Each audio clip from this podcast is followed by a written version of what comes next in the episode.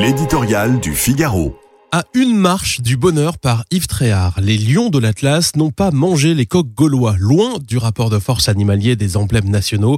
Le Maroc n'a pas réussi à déjouer les pronostics qui donnaient la France vainqueur. Au terme d'une rencontre intense et serrée, l'expérience des Bleus, emmenée par un Griezmann impérial, a eu raison d'une magnifique équipe.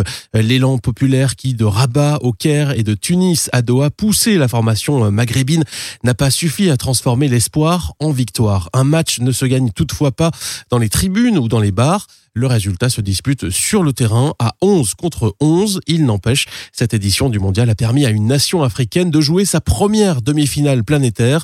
Son parcours a fait la fierté d'un peuple et par procuration de tout un continent. Ni l'un ni l'autre ne compte bien sûr en rester là. Le jour du triomphe viendra tellement les talents sont légion outre-Méditerranée. En attendant, le football reste une fête. Il est une manière de faire passer des messages positifs, dit l'exemplaire entraîneur marocain. Walid Regragui parle d'or. On voudrait qu'il soit entendu, au lieu de voir ce sport à la vocation universelle trop souvent euh, pris en otage par des causes qui lui sont étrangères.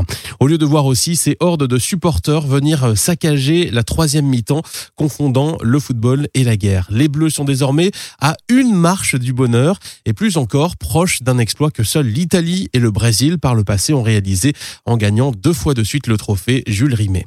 Face à une Argentine solide mais au jeu pas toujours inspiré, la France partira favorite si Messi a du génie, les hommes de Deschamps ont le sens du but. Vivement dimanche.